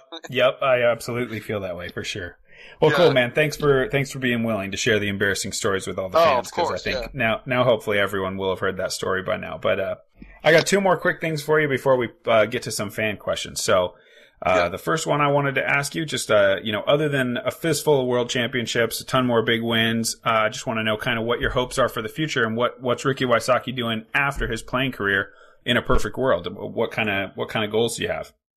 Yeah, no, thanks for asking that question. I know there's obviously I'm full of disc golf knowledge and stuff, but uh, there's also a whole separate side of me. And for me, my career has, you know, my life basically has revolved around disc golf. It's something where I love it and I want to do as much as I can for the sport and, and everything. And then when I'm when I'm done playing, I think that I want to kind of been talking, uh, thinking about doing it recently, but um, I th- I would say the past like three years I've been thinking about it. But buying some land, I think that's the the disc golfer's dream is buying some land uh, designing a course and, and having a championship. Uh, my goal is to have like a championship level course on the property and, and, uh, maybe an amateur level. So maybe like a, you know, a par 57 and a par like 60, 65 or something, um, on, on my property. I'm, I'm, I was looking in South Carolina buying like around 100 acres and having two, two, maybe three courses, depending on how much land I end up buying. Having, you know, having a house, building a house on it, and uh, and basically just having that be my baby after I'm done playing. Do clinics, do lessons, and give back in, to the disc golf world any way I can. Have hookups, RV hookups. Have you know try to do like little cabins so people do weekend getaways. Um, and I, I envision doing like like what you talked about at BRP. They have all kinds of built up rock greens and water features, lakes, ponds. And so I've been looking at at, at land in South Carolina that have all this stuff: rolling hills, um, lakes, um, good quality trees, big, you know, big trees and stuff like that so I can design a sweet course. And so, yeah, my number one vision is, is saving up as much money as I can and, and being able to, to purchase land. And, and like I said, just to kind of live the dream through that, have people come play my course. Like I said, give back, do lessons. And uh, I'm sure they'll be, you know, at that time, you know, if I'm, if I'm 40 years old or so, I think that's, you know, a good time to, to call it, call it a day from touring or whatever. Obviously, you never know what you know what the what the future holds, but um, you know, kind of you know, not not retire from disc golf entirely, but from MPO and and maybe just work my way into toning it down a little bit, not touring or traveling as much, and and focusing on the property and fo- focusing on growing the growing the course and and hold, hosting tournaments maybe potentially. But yeah, there's a lot of opportunities that can present themselves after I have the land and I have the course built, but that stuff takes time and uh, it's something where I really want to do it right and, and have all the you know awesome landscaping and treat it like a golf course. Have you know have memberships, have people can come, have a pro shop, and just uh, have it use, utilize the disc golf um, course as a asset in a in an awesome thing for the community to have access to an amazing property and and showcase the sport in an amazing light. And and you know if, if pros want to come train and practice there that's great. And if amateurs want to come play the amateur course and and just have fun. And so there's just room for everybody to enjoy the sport of disc golf, no matter if you're a top player or a beginner. And so that's that's my uh, vision between having two separate courses on the property. Yeah, man, you are speaking my language. That's about the exact same thing that I hope to do. Um, I'll let you design a hole at my place if I can design a hole at your place. awesome, dude. All right, uh, 250 foot pig shot coming in. And So we need one of those. We need one of those. No, we absolutely need No. one of those. No, I but wanna yeah, that, I, I wish you the best, man. That's that's the dream, Yeah. and I hope I hope we both get there. That would be so fun to be able to Yeah, have a, a lot of uh, ex players have have a situation sure. like that where you Where can you wanna stay buy land game. at? Oh, probably Oregon, ideally. Yeah. It's a little more expensive than South Carolina, so I gotta I gotta stay on my grind, get saving for sure, right? Yeah, exactly. I But know. uh, but we'll we'll make it happen. I hope. Uh, totally. all right, man. awesome. Well, last thing I wanted to touch on before we get to some fan questions. Uh, unfortunately, I don't want to put a put a downer on the episode, but you know, some bad news. Your older sister Lauren recently diagnosed with brain cancer. I wanted to know uh, how the GoFundMe was going, and if there was a way you could kind of tell our listeners how they might be able to help. And I also want to tell you, I'm going to donate the money that I make from the ads of this show to your sister's GoFundMe as well to help her uh, make sure she wins that fight. yeah, no, it's awesome that you uh that you do that, and I really appreciate Nate and everything the show has to offer for the Wysocki family right now with with the donations from that, and that's that's truly amazing, and it's awesome to see Nate specifically, and then the disc golf world coming together for for for me when I need it, and um definitely looking to to do the same in the future for whenever somebody else needs some help. But uh, as for right now, it's uh, it's kind of tough for us. Yeah, it's anytime you have a situation like that where a loved one that you know has done so much for me in my career, um, it's time for me to just uh, yeah not be selfish at all. As much as I try not to be selfish, it's just pretty much all about my sister right now and, and doing anything and everything I can um, to help her get through everything. And, and so, so yeah, we, we did create a GoFundMe so that way she can go through all the treatments and, and not just not be, um, not think about the, the price of what, you know, chemo or uh, radiation and immunotherapy and all the different stuff that she's doing um, that costs money, obviously. And so, yeah, that puts a big damper on the family. And, and so, you know, all the stuff that's going, the people that are donating and the GoFundMe is, is amazing. There's actually one of your collector pages, Nate, someone, I don't know if you saw it yet, but yeah, someone actually, yeah, that's, so if you guys go to, um, I think, is it, I don't, do you have two collector pages, don't you, Nate? Uh, no, I don't. I, that's the main one, Nate. Nate Is that the Sexton main one? Collector Group or something. Okay. Yeah, or page. Okay, yeah, yeah. that's you can find it on Facebook. But can you? What should people? Uh, what's her name is Lauren, and and could you maybe spell her last name or Yeah. maybe first and last? So if people want to Google Lauren blank Yeah. GoFundMe, then our We'll listeners get could some kind of get there. We'll get some links So- shared. Or we can link it up. media. Yeah, that'll Okay. work too. sure. Cool. Yeah. All so right, you perfect. guys can, so yeah, you can either go on Nate. I know if you guys see, I don't know when you guys release these podcasts, but I think that was going for another couple days, but it'll probably be done by the time the people hear this.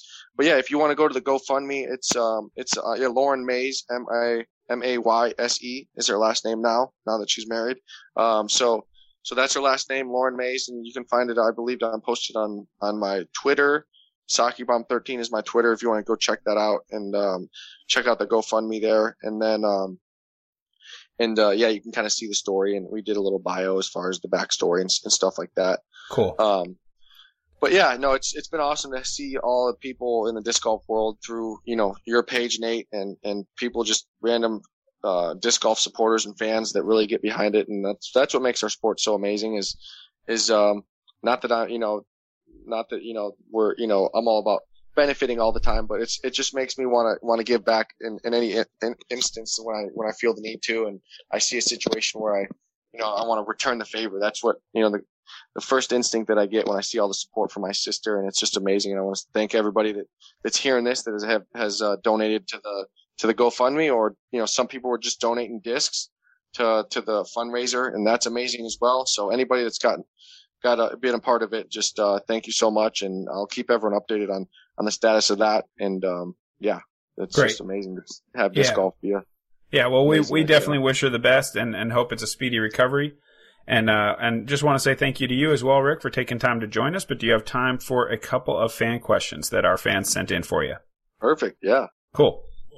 Awesome, and uh, and we got a lot of them. And guys, I'm gonna go ahead and uh, share links to uh, to the GoFundMe. Um, you can find it on the Instagram and Facebook on Running It with Nate Sexton. If you could just go ahead and, and shoot a dollar or two, whatever you can, um, you know, we would certainly appreciate it here from the show. Um, but we've got a ton of fan questions. I'm not going to bombard you with all of them. Uh, but before we get started, I want to ask both of you guys this uh, because I, I'm really into the sport of disc golf and the important topics and the things that people are talking about. So, Nate and Ricky both, I'm going to ask you guys for a little speculative prediction here. Uh, who is the hot dog bandit and why is it Eric Oakley? Um, that's funny. Um, I think personally, I think, I think it's the entire Dynamic Discs crew, in my opinion. I think they're all in on it together. I think they all funded the, uh, UDisc, um, the UDisc advertisement. I think that they're all secretly have a, a hot dog stamp in their bags and they, uh, go around and stamp everybody's discs and, uh, while, while we're not looking. And that way it's really hard to pin it down and narrow it down to somebody. And that's why nobody's pinned it down yet. I think it's an entire team. So I'm calling out the Dynamic Discs team. I, I, like think they're all that. doing it. Yep. I mean, have they got you already, Rick, or no? No, they have not. And so now after the, after this podcast, maybe I'm going to be more of a, more in the, in the hot seat, and they're going to want to hit me more. Yeah, well, I mean, I haven't been out there for. I don't know that I've been out there on tour for the peak of Hot Dog Bandit. I've definitely Yeah. seen the ad on UDisc, and that is suspicious that they're, that Tina and Eric are going to those lengths of making the like faux documentary. Right. and uh, exactly. and you know, so that that does cast a little suspicion for me. But uh, I'm gonna I'm gonna be doing my own research when I get back out there in Emporia. See if, and Yeah. that's going to be a perfect time to find them too. If it is dynamic discs, because they're going to be riding high, they're going to be feeling confident. They're at their home base. That's when Oh, that's yeah. our chance to catch them. I got tons of cover. Yeah, exactly. Yeah, That's when we're going to catch them. So yeah, Rick Yeah, and Rick I and like Nate are on the case. Rick and Nate are on the case. Rest assured, we're going to catch them. All right. I'm I'm looking forward to getting to the bottom of that one. And I, I told Eric that I was calling him out. And he said, dude, it's it's not me. And I said, Well, I'll use the same the same platform to apologize if I'm wrong. But in the meantime, I listen, I don't make the rumors, man. I just spread them. So that's that's kind of that's kind of where I'm at on this. Um, Right. we had a ton of uh, a ton of questions came in, but I know we got a uh, a couple of audio submissions. Um, if you guys want to submit your audio questions for upcoming shows, you can get us at runningitpodcast at gmail.com. But uh, let's start off with an audio question. Hey, Jarrett, Nate, and Rick. Uh, big fan of the show. Thanks so much for uh, fielding questions. Uh, also, thanks so much to Rick. Uh, I've seen him on a lot of stuff in the last few uh, last few weeks, so it's exciting to see him doing a lot more uh, podcasts and interviews. So appreciate his time as well. Uh, my question would be kind of similar to um, probably questions you've heard in the past, but I want to kind of dive in deeper to the uh, to that aspect of the question you're always kind of compared to Paul. It's always you and Paul or the Paul versus Rick era. Does that ever get obnoxious to you at all for the constant comparison comparison to um, Mr. McBeth, or is that something that you kind of brush off? Because it seems to be that it's always the debate of who is one of the greatest players ever, and it seems to be him, Ken Climo, and then in this era, obviously, it would be between you both. You kind of stand alone. What would be the your thoughts on that constant comparison to him, or um, kind of what you want your legacy to be? Uh, I know you said Sockibomb is back, and I'm a big fan. I'm excited to watch. I've been rooting for you, so um, I hope you have a great rest of your season, and let's go for that third Worlds, baby. Nice. That's great. Well, thanks for thanks for that that question, that motivation at the end there. Um, but yeah, I think that you know it's it's just part of how the, the sports turned out. It's it's a lot of events like me and Nate have talked about earlier in the show. Is a lot of the world championships, a lot of the the big events, the NTs, the pro tour events, the majors. Uh, just you know, just comes down to, to me and Paul a lot a lot of the times when we're playing at at our at the top level that we do frequently. Um, and so it's just kind of something that's nature. It comes with, it's the nature of the beast, I guess, is, you know, when you got two top level athletes just that happen to be playing in, in the same era, it's the way I look at it is, is that, you know, we're, we're both, we're both doing our thing and, and it rises, uh, you know, the, the level of play from both of us. I think that we both know that if, if he let, if he lacks, he has a, a, you know, a bad hole here or there, and we're, or I do vice versa coming down the stretch that the other person's going to make you pay. And so we're such intense competitors that I think that the way I look at it, as I look at it as a positive, I think that it's something to where if I know when I'm playing against Paul, a lot of people compare me against him. And so that's more motivation for me in the future. So it just goes back to, it boils back to something that, um, yeah, there's a lot of things I could be proud of uh, in my past, but you know, there's a whole future ahead that I can, I can, I can change the dynamic of, of the Paul Ricky rivalry. And I'm, and I feel like that's my number one goal is, um, I'm only 27 years old. I've still got eight to 10 years more of uh, top level disc golf play, and I'm, I'm, I dictate and I I have the I have control of my future, and so that's as a competitor, that's a really positive confidence booster for me, and knowing that I've I've got I think I've even got three years on Paul. I think he's 30, so I He think is. I've got um so. I've got three years on him, and, and it's something to where, yeah, it's, it's a great rivalry, and I'm glad to be a part of it, honestly. And, you know, nothing bad to say besides that, you know, we're great competitors, and we, we raise the level of, the, of, of play for the entire sport, and it's, uh, awesome to be a part of, and I'm glad it's you know it seems like it's awesome uh, storylines for the sport as well. You, man, you just missed a killer chance to say, well, you know, it's the nature of the McBeast. yeah, yeah, exactly. yeah, that's funny. But yeah, That good, is- good miss question. Good question. Good answer. All right, And uh, I believe we've got another audio question. Let's just go ahead and get that one in right now as well. cool. Hey, what's up, guys? This is Josh with Daddy Disc Golf. I have a question for Ricky. Ricky, recently I was invited to a collector page on Facebook that was dedicated to nothing but Ricky Wysocki discs. Surprised thinking to myself that there hasn't been a page like this long before. Hopefully you've joined it by now. How do you feel about this page coming out? Do you like it? Do you not care? Um, and secondarily, bonus question, what's your favorite Run of Tour Series pig? Awesome. Dang, Thanks people give question. Ricky pe- people give Ricky problems for talking fast. That guy was flying. All right. Yeah, he was running it. Yeah, no doubt. Makes me look slow. um, no, uh, thanks for the question, but yeah, so it's definitely cool to have a Facebook page. I think the, the coolest part about it is to have everybody kind of consolidated in one one place and, and have everyone talking about your discs. At the it's a pretty cool feeling to say, hey, these people are part of a Facebook page that that all that are collecting my discs and think it's awesome that my that my name's on a disc. So more than anything, it's kind of it's gratifying, I guess, and I'm definitely thankful for everybody out there that supports me, supports throwing the pig, and and, and has joined the Facebook page. It was funny actually. I reached out to one of the admins actually from your page, Nate, and I asked him if uh, I was just curious, like, hey, how did how's it how what what uh, what are the details? How do you create a, a Facebook fan page or something? And uh, or collector page, I should say. And then it's funny, and then literally that day, like I think right as I was talking to that guy, my, a page got created. So it's just funny, just you know, as soon as you put something out in the universe, it happens. It seems like, and so that's exactly what happened. I did, some separate person just created it the same day I was actually going to go about nice. uh, creating one. So, so it's a cool feeling to have a have a page and have everybody kind of in one. And and like you said, this this page, you know, your page, Nate, the collector page, has started a, a fundraiser for my sister. So there's a lot of stuff there that that uh, goes beyond just disc golf and beyond just collecting discs. It, it impacts families like the Wysocki family.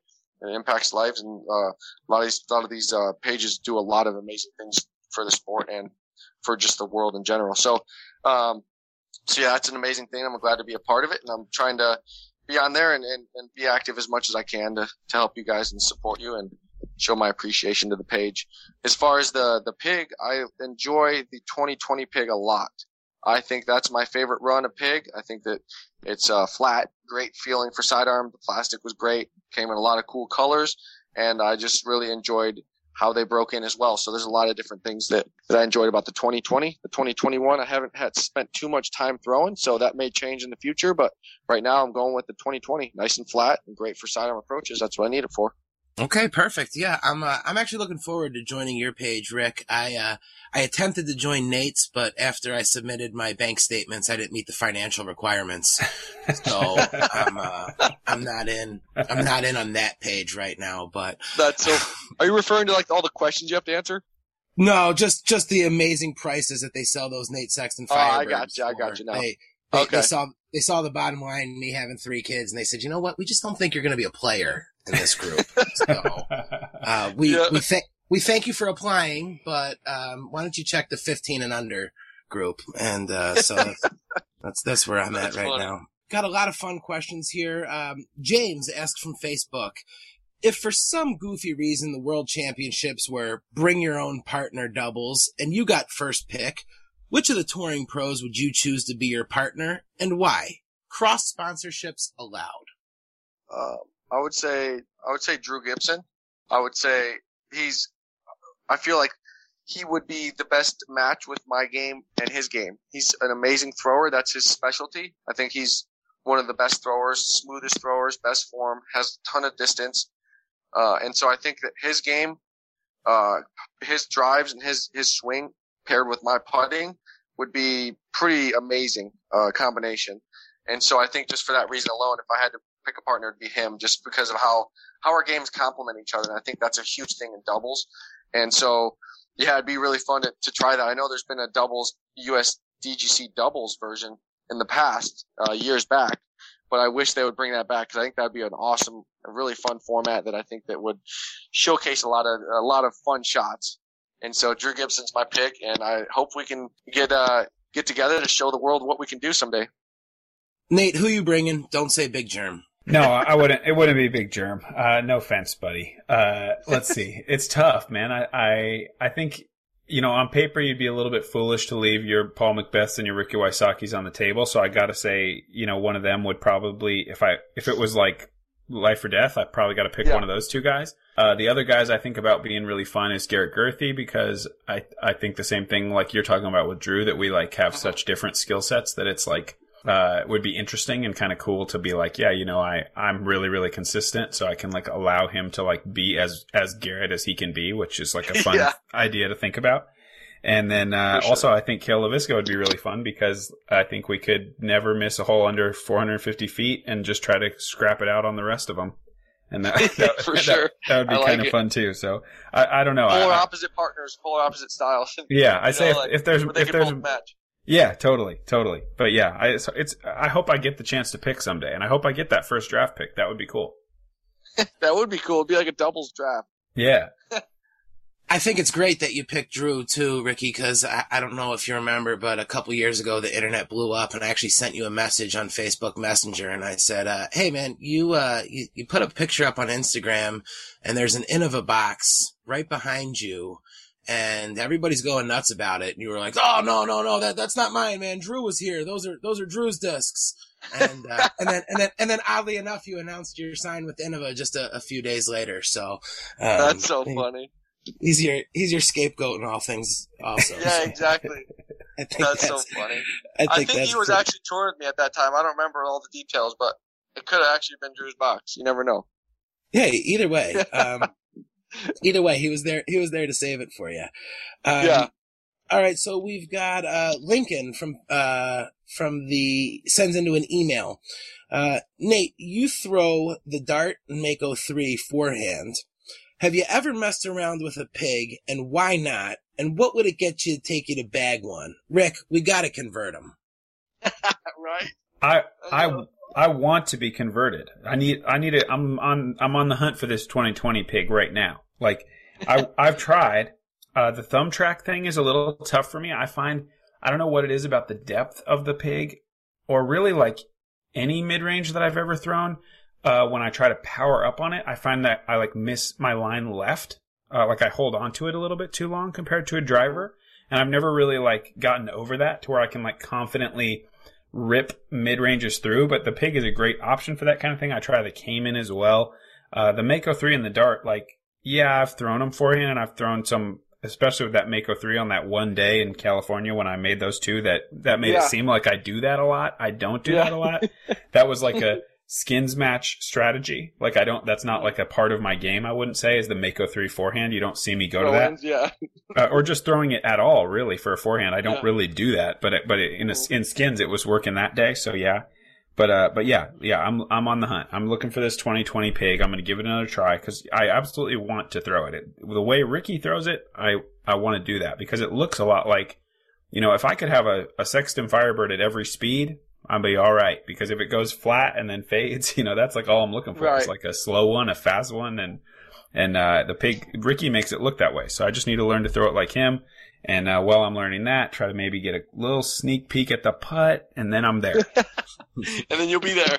yeah, All right.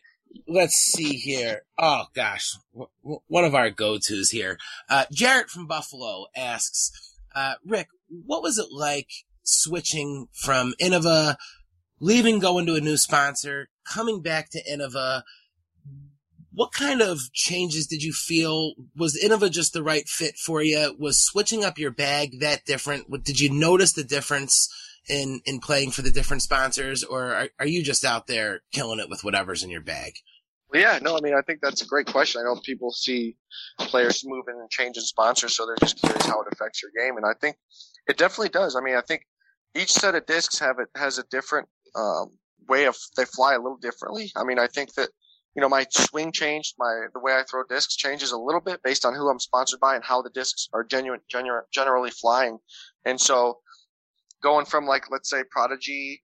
Um, uh, which at that point I was sponsored by Prodigy when they didn't have all their molds, and so I was able to throw, you know, I was able to throw, you know, some Aviars and Firebirds as well as some Prodigy discs because they didn't make all the molds. So um, I think that it just for me when I was sponsored by Prodigy, the fact that I was throwing Aviars, throwing Firebirds, even when I was sponsored by Prodigy, showed me that like, hey, yeah, I think that Innova's always kind of been in the back of my head the this the company that I've always liked, even you know, even if when I was not sponsored by them.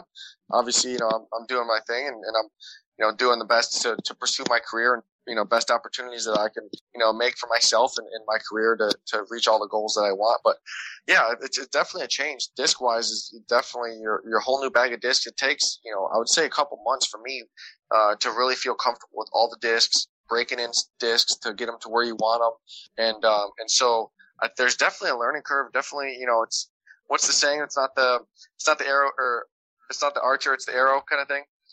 Or, or it's not the arrow. It's the archer. arrow, it's the archer, man. Yeah, exactly. So, so that's definitely true when, it, when at our level, but at the same time, there are some minute differences that can be some it can affect some strokes down in a tournament if you're playing a long tournament. So, but yeah, it's you know being sponsored and, and going through Prodigy to Latitude to Innova, just you know, Innova is, is awesome. They make they make great discs. They're really receptive to, to new things. I think that you know with with the pig and, and everything that I've got going with that, it's been it's been a great branding experience for me and just promoting such an awesome disc that I love and and it complements me as well. It explains me to a T because I love throwing it and it fits my game so well. I think that um, partnering with a company that does that and sees the vision of how I complement something that I'm really good at is amazing. It's a good feeling to, to have that from a company. And, and so, yeah, I'm happy where I'm at right now. And I'm definitely, um, thankful to work with all the other companies that I've been sponsored by as well. They've all been great and they've all been, um, super supportive of me. And I'm, you know,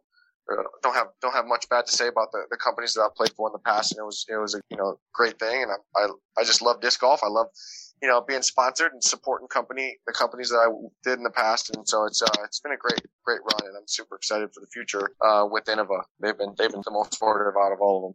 Absolutely. Now to follow up on that, uh, Ethan from Instagram asks, uh, Nate, were you at all involved in Ricky's move to Innova? Like, did, did, did, did Dave give you the, the corporate card and have you wine him and dine him and explain to him all the amazing things about coming to Team Innova? How does that, how does that work? Uh, yeah, I mean, a little. I, I wasn't, uh, I, w- I was talking to him obviously, but he'd already been with Innova before, so I think he knew what was going on. What I think I can share is the season, that off season that we were kind of trying to make sure we added Rick, uh, Kevin Jones was also kind of like a free agent. And he was a really promising young player. He wasn't quite the Ke- Kevin Jones we know and love now. You know, he was just kind of starting out. And I remember taking him to dinner uh, on the company card and talking to him about what Innova had to offer and all that. And then, you know, he was going, he had a lot of companies coming at him. And I remember, you know, his, his asking price was going up, which makes sense. You know, why not if, if companies are offering things to you? And I remember at a certain point kind of going, we got to put all our eggs in the Rick basket. I mean, this guy is one of the all time greats. Like, you know, we can't afford to let this guy get past us. Got to have Rick on the team. So that, that was, that was my input in a, in a way. No, no slight against Kevin.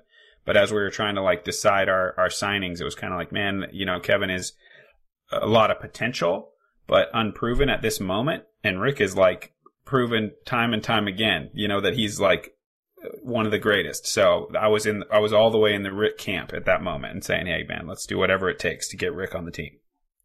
Yeah, I appreciate that, man. Thank you for all the kind words. And thanks for doing that because I'm glad I'm where I'm at, and I'm you know, definitely appreciative that you helped uh, make this move happen for sure. I remember at the at the Pro Tour Finals, I talked to you. Yep. Um, where was what year was that? Was that 2016 or 17? I think maybe 17. Okay. It was when it was in in Jacksonville, right? Yeah, Jacksonville. I remember talking to you a lot then. You kind of uh, sharing details back and forth. But yeah, that was when I kind of really realized I wanted to be be with Innova, and yeah, you definitely had a lot to do with that. So thank you. Yeah, man. Thank you. Mm-hmm. Whoa, uh, listen, I can edit this out, man. I don't know if there's tampering laws like in the other major sports, but I don't know if you guys could be having those conversations to, during that time. Oh know? yeah, like we can't. Yeah, so far, so far, so far we're good. So far we're good, but yeah, there, that might be coming down the pipe. I don't know. Right. Yeah. And I, yeah, I mean, obviously, I w- we would have loved to have Kevin as well. No, I don't want to. I don't want anybody to take away from this that I was like anti Kevin. But if I had to make a choice, I'm taking the two time world champion. Thank you, thank you. All right, I, I, gotta, I gotta ask one more, Rick, because this question came up so many different times, and um, I think this guy actually might be trying to get a little burn off of me because he he he says he's Harry from Buffalo, but there's there's Jared from Buffalo, and then there's everybody else. Um, but uh, but Harry from Buffalo, they ask. And I've got this 20 different times, so I apologize to the other 19 people that asked. Everybody knows about the rivalry on the course what kind of relationship do you and Paul McBeth have off the course? It's uh, it's it's been pretty uh, as far as much as we are fierce competitors, and we play all the time, and and it's it's kind of like we don't really have a relationship, I guess, so to say, off the course, just because I think over the years I used to travel with them at a certain point, and then once I once we traveled together, um, and we you know I think this was back in like 2012, I believe. Uh, we would travel together. We you know used to be pretty close friends and then once we started competing, playing every week, week in and week out, playing with each other, staying in the same hotel, it just kind of got like to a point where like, you know, I think it just kind of naturally we were competing for the win every week and, you know, grinding. And it's just like, so the com- com- competition started leaking over into our like personal lives, and so it just kind of got a little weird. Um, and so then thereafter, it just it's pretty much been just business between us. We'll we'll shake hands and, and and say you know congrats at the end of the tournament, and you know good luck before the tournament, and um, and that's pretty much the extent of it. I think just the rivalry throughout the years has transpired to the point where it's kind of put a damper on the personal side as far as that goes. Um, and that's, you know, nothing wrong with that, but that's just kind of how it's, how it's played out. And, um, and yeah, so I think it just goes to the fact that, you know, rivalry and competition can, can cut deep sometimes. And, um, and yeah, so that's kind of where we're at right now. Very politically correct. I like that. I just think that's how sports works. I mean, Yeah. it's it's just that's how like when has there ever been a time it's like when when you're at the top of any sport the the, the one number one and number two guys or the one and the one a they're going to be the most intense competitors you're going to run into and when have those guys ever been like yeah we're number one and number two and we're going out for pizza after the, the round no matter Exactly. no matter who wins like it's just not yeah, how it just works beat you in a you're world you're just championship. you're Yeah. fighting too hard against each other, Yeah. and there's too. You guys, you both want it too much to be like the best of friends. I think it's respect, and I think it's you know, but it's not a. Yeah, and I, I don't, and I think anyone who who expects you guys to be the best buddies is kind of crazy. They don't know what it's like it's to kind of- to try to fight it out at the top level. Not realistic. And it's something to where, you know, down the road when we're 35, 40 years old, you never know. It could be like, hey, dude, that was a great run. You know, share thoughts, share memories. That's definitely something that I think could possibly happen. Um, Yep. and I hope it does, you know, but right now it is what it is and there's, it's not good or bad. It's just, you know, that's kind of like you said, nature of the beast for the situation that we're both in. And, you know, the fact that we're both playing at a high level. And I think that's going to continue to the future. And like I said, future, we may be, uh, you know, ha- both having our private courses and be, uh, hopefully, well off to the point where we're like, all right, dude, let's let's share some memories. That was some crazy times we had in the past, right? Like, Yeah, so I hope that hope that happens in the future. yeah. Let's go race McLarens on the weekends or something. Exactly right. Yeah, totally. Yeah, I like it. I like it. Perfect. Well, Rick, you've uh, you've answered a, a ton of questions. You, you've been an amazing guest. Um, I guess the last thing that I want to ask you is the official snack of running it with Nate Sexton right now is Double G's beef jerky. Now, I know you're on a pretty strict diet, but have you had an opportunity to try any of that yet? I am on a strict diet, and um, actually, it's funny. Um, Garrett said he was he was talking to me the other day, and he was talking about how trying to make me like a grass fed. Um, they use grass fed meat for the beef jerky, which I, I'm all pumped for. I try to eat try to eat organic grass fed meats as much as I can. So he was going to try to do that. So I'm going to talk to Garrett and see. I've, I've tried it. It's amazing. It really is a good product, and I'm, it's awesome for Garrett that he's he's doing well with that, and people are loving it. And uh, yes, I have had it. And Terry, he uh, we always used to joke back in the day, and he always called teriyaki flavor beef jerky. You always call it teriyaki. teriyaki beef jerky because that was my nickname, Sockibomb. So it's just kind of funny. Um, so he calls it the Terry Saki flavor.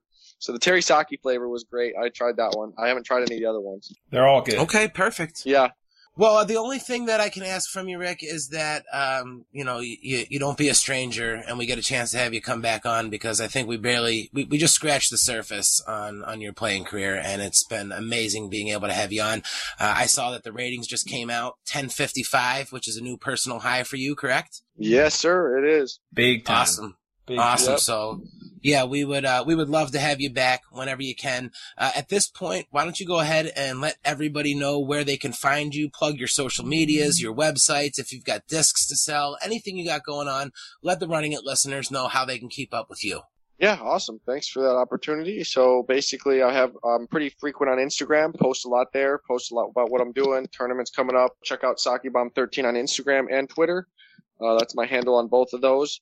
Uh, I got some cool YouTube YouTube uh, stuff in the future. So I got a YouTube channel that I'm working on, and um, and yeah, that's I got a Facebook fan page also, Ricky Saki Bomb Wysocki, and then like we talked about the collector page, that's becoming pretty popular. People are uh, posting a lot of cool discs and a lot of cool things happening in the in the Sockibomb world. So so check that out. And normally I have a website, sockibomb.com, uh, with all my sister stuff. She's the one that handles that, so that's on temporary hold. Uh, but normally, uh, sockibomb.com is loaded with, uh, gear and, and, uh, branded stuff that you guys can support with. And, uh, I'm really happy with, with how that's been going. So, um, thank you guys for having me. Really glad to, to share some thoughts and thanks for setting me up with great questions. It's, uh, it's been a pleasure being on the show and I'm excited to hopefully be on in the future as well. Yeah, man, we really appreciate you taking the time, and best of luck at Jonesboro. I'll be on the on the call with uh, Disc Golf Network, and hopefully you can make so many putts that I get another 10 birdies in the row uh, uh, at the course. If you can inspire me again. Awesome. So I'll be watching. Thank you guys so much. Glad to, glad Uh, to be a part, and uh, good luck with the show. Yeah, thank you, Rick, man, and uh, and hopefully we'll talk to you soon. All right, man. I'll see you in Kansas and we're going to find that bandit. Let's do it. All right. Yep. Dynamic disc. We're coming for you. All right. Well, Nate, once again, you lined up an amazing guest for us. Um, you know, Ricky is just, uh, you know, he talks as fast as he puts and he's just a lot of fun. What a great guy and, uh, and really exciting for the listeners. Um, it's just awesome to have Rick on, man. Yeah, and I mean, it's just like to do this show, you know, I got to kind of open up everybody's PDGA history and kind of dig into some stats. And Rick is just, he just doesn't get enough credit because of Paul. But he, his career, I mean, he's only 27 and his career has just been phenomenal. He's one of the greatest players ever to live. And it's like, I don't think enough people talk about him in that way, but I think we will be talking about him that way when he hangs these things up because you know he's he's just incredible to watch him watch him operate at his best is uh an, a really amazing thing Absolutely. Now, Nate, real quick, I'm going to plug in another fan question. This one was specifically for you. And, uh, I, think this one might catch you off guard a little bit here. So Eric from Kentucky writes in, my wife and I are having a baby boy soon. We're considering the name Nathan, since according to Jarrett, if your name is Nate, you're a good disc golfer. But we're having trouble with a middle name. What's yours? oh that's cool. Uh my middle name is michael and uh it's probably about the most common middle name there is but all i know is that it's my my grandfather and my dad's middle name. Uh so it's my middle name and if my if coraline had been a boy i guess i would have kept it going but um but yeah michael. If you want to use it feel free. I think it's probably one of the most common middle names. It's paul mcbeth's middle name. It's- Well, gosh, so I guess being middle name Michael also helps playing disc golf. and you Uh, want to know what ricky wysocki's middle name is what is it? nathan Wow, you just blew my mind. So you can't I- go wrong. You cannot go wrong with that name. Yeah. So if he wants to go Nathan Michael, or if he wants to do like Nathan Jarrett from Buffalo, or like how you know whatever whatever middle name he wants to plug in there, would I think would be fine. But um, you know, watch out, man. These people are naming babies after you now. That's what Let's it's go. coming to. Yeah, yeah. I, I, it's an honor. So I guess now we can kind of let the cat out of the bag because Ricky Wysocki, huge show, um, you know, the number one rated player in the world right now. But Nate, you lined up a doozy for our next episode. Should we let everyone know who we're going to be running it with next? Yeah, this is the one. This is the one we've been waiting for. This is not the number one rated player today. This is the number one rated player in the history of the universe. This is Mr. Ken Climo, the champ, 12 time world champion, a guy that's not done a whole lot of interviews uh, in the last couple years, or really ever since disc golf media has blown up. So, I mean, it's he's the guy. He's the the absolute guy you have to talk to. More important than any other guest we'll probably ever have in terms of how uh, how much he knows and how many stories he has and the life he's lived, um, dominating the sport throughout the 90s and the early 2000s. I can't wait to hear his take on some some of what's going on today and hear some stories about from his dominant years and hear how he got started even playing. I, I don't know very much of any of that. So Mr. Ken Climo has agreed to come on the show. I I did a happy dance after I got off the phone with him. It's that it's that important for us to to get to talk to him and share some of his stories. I am so excited for that one. Um, I, I think that the fans have been asking. You guys can finally stop sending the messages like, "Hey, have you ever thought of having Ken Climo?" Yes, we have thought about it, and uh, and Nate was able to finally lock it down. So, uh, guys, mark your calendars for that one next Friday. Ken Climo will be dropping, and uh, it's going to be an amazing show. Um, remember to check out our sponsors over at FisherDiscGolf.com. And of course, if you guys want to pack a little snack for your round, or as you guys are watching Jonesboro uh, or any of these upcoming tournaments, check out Double G Craft Jerky. Um, you know, getting a great snack, helping support our show, uh, helping support kids to get their PDGA junior memberships, and and helping support Garrett, who's just an awesome guy. Um, it is so important to to support our sponsors. So make sure you check them out. In the meantime, Nate. ah, Gosh, we just had Ricky on the show, so I don't even think we have to talk about laying up, right? No, I got the slow mo on loop here on the putt. I'm I'm in the lab right now, and yeah, uh, let's just say I'm running it now that I know what I know. Yeah, we got to run it. Guys, we'll see you next week.